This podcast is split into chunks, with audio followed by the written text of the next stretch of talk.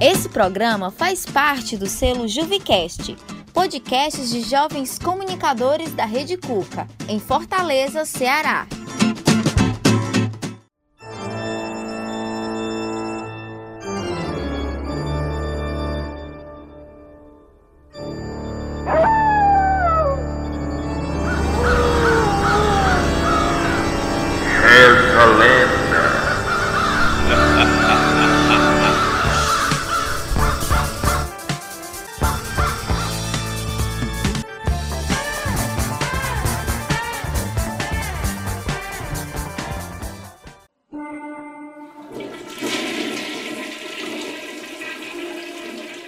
Augusta, Augusta, Augusta.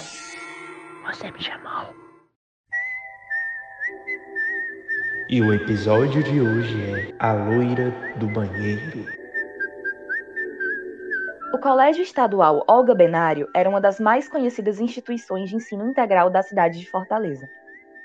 Lá, os alunos tinham uma rotina puxada de estudos, principalmente os do ensino médio, que estavam se preparando para o vestibular. Um dia, um grupo de quatro amigos, Maria, Joaquim, Larissa e Caio, estavam cansados da rotina do colégio e resolveram fazer uma travessura. Decidiram que após o término do último período de aula, eles não iriam para casa, e sim passariam a noite no colégio, que é o lugar que eles mais conheciam.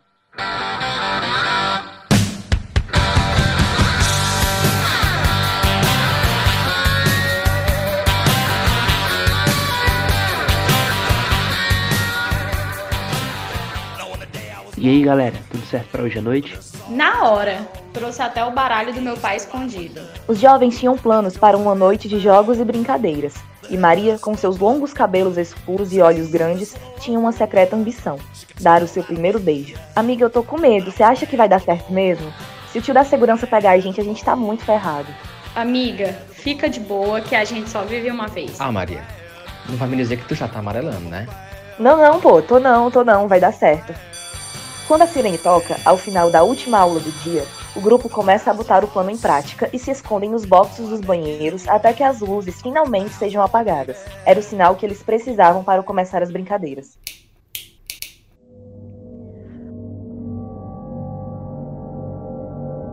O colégio era diferente à noite. Eles nunca haviam ficado lá até aquele horário. Toda sua arquitetura agora lembrava muito mais um grande casarão com corredores labirínticos do que a escola que eles já estavam habituados. Bizarro esse lugar à noite, né? Reza a lenda que antigamente, antes de ser um colégio, era a casa de uma família muito rica. Parece que o pai obrigou a filha Augusta a casar com 14 anos. Daí ela vendeu todas as suas joias e fugiu para Paris. Só que ela morreu lá e ninguém nunca soube a causa da morte. Um mistério. Quando a moça morreu, a família pediu que o corpo dela retornasse para o Brasil, né? E antes que a sepultura ficasse pronta, o corpo ficou na casa da família, ou seja, aqui. Ei, eu já ouvi falar dessa história, ó. Eu tenho certeza, inclusive, que o espírito dela ainda ronda aqui nessa escola. Dizem que se você acender e apagar a luz do banheiro três vezes, dar três descargas e, e chamar três vezes pelo nome da Augusta, aí ela aparece ainda com os cabelos louros dela e conta como é que foi que ela morreu. Que história triste. Me parece que ela só queria ajuda. Os meninos decidiram brincar de verdade ou desafio. Maria pega a garrafa do refrigerante que tinha acabado de beber e inicia o jogo. Na primeira rodada, a garrafa parou na Larissa. Joaquim, verdade ou desafio? É verdade. É verdade que você gosta de alguém daqui?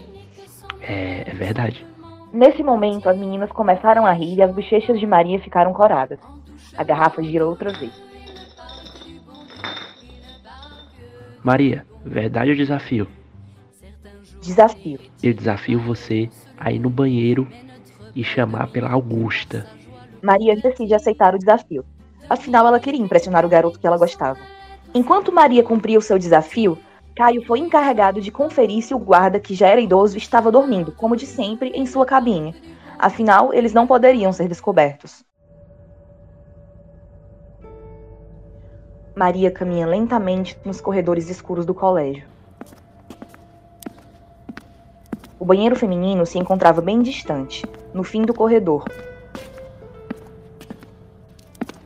E ao caminhar seu septuagésimo passo em busca do terceiro box, um som estridente de uma pilha de cadeiras parece desabar sobre o chão. E Maria vira o rosto muito rápido para a direção contrária que estava indo.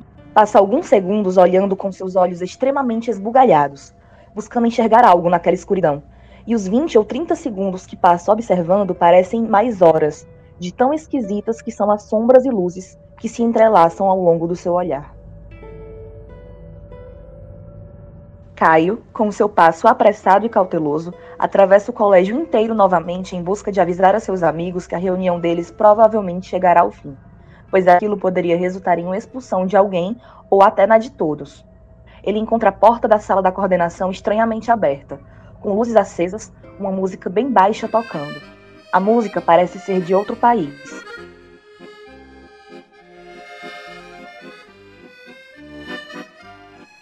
Maria respira fundo e caminha mais depressa.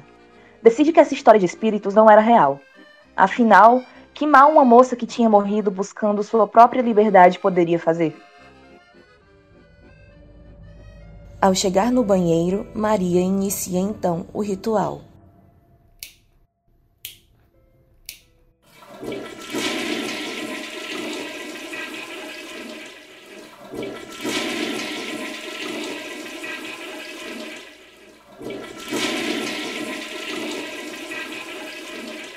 Augusta, Augusta, Augusta. Você me chamou. Larissa, me poupe, isso não tem graça. Você me chamou. Augusta? Enquanto isso, Joaquim e Larissa estavam meio sem jeito, pois eles já estavam sozinhos há pelo menos 15 minutos. Caio chega correndo, claramente nervoso. Galera, sujou, sujou. A coordenadora tá no colégio já.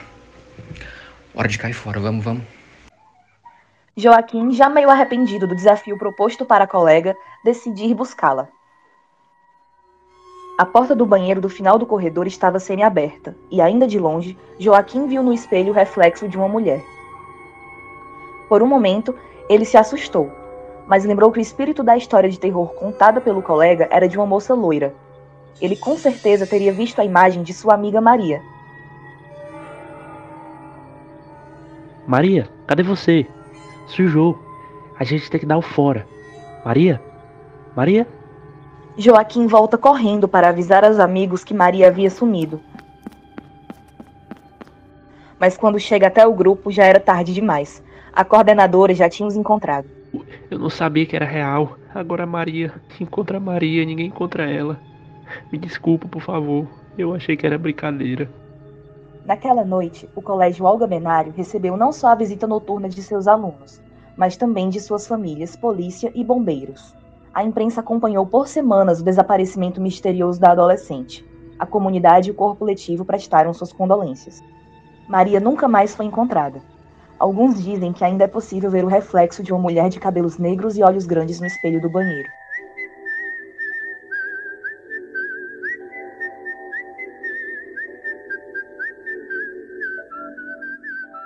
Roteiro: Clarobas. Locução: Clarobas, Zé Vitor, Jairo Oliveira e Sara Araújo. Edição: Zé Vitor. Apoio Rede Cuca.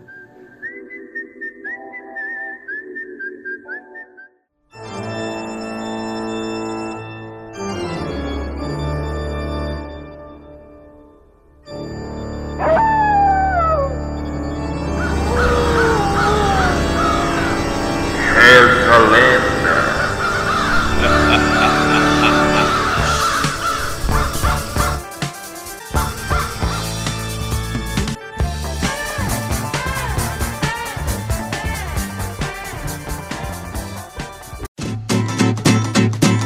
Programa faz parte do selo Juvicast, podcasts de jovens comunicadores da Rede Cuca, em Fortaleza, Ceará. Esse podcast foi gravado de forma remota. E lembre-se, fique em casa e exija a vacina.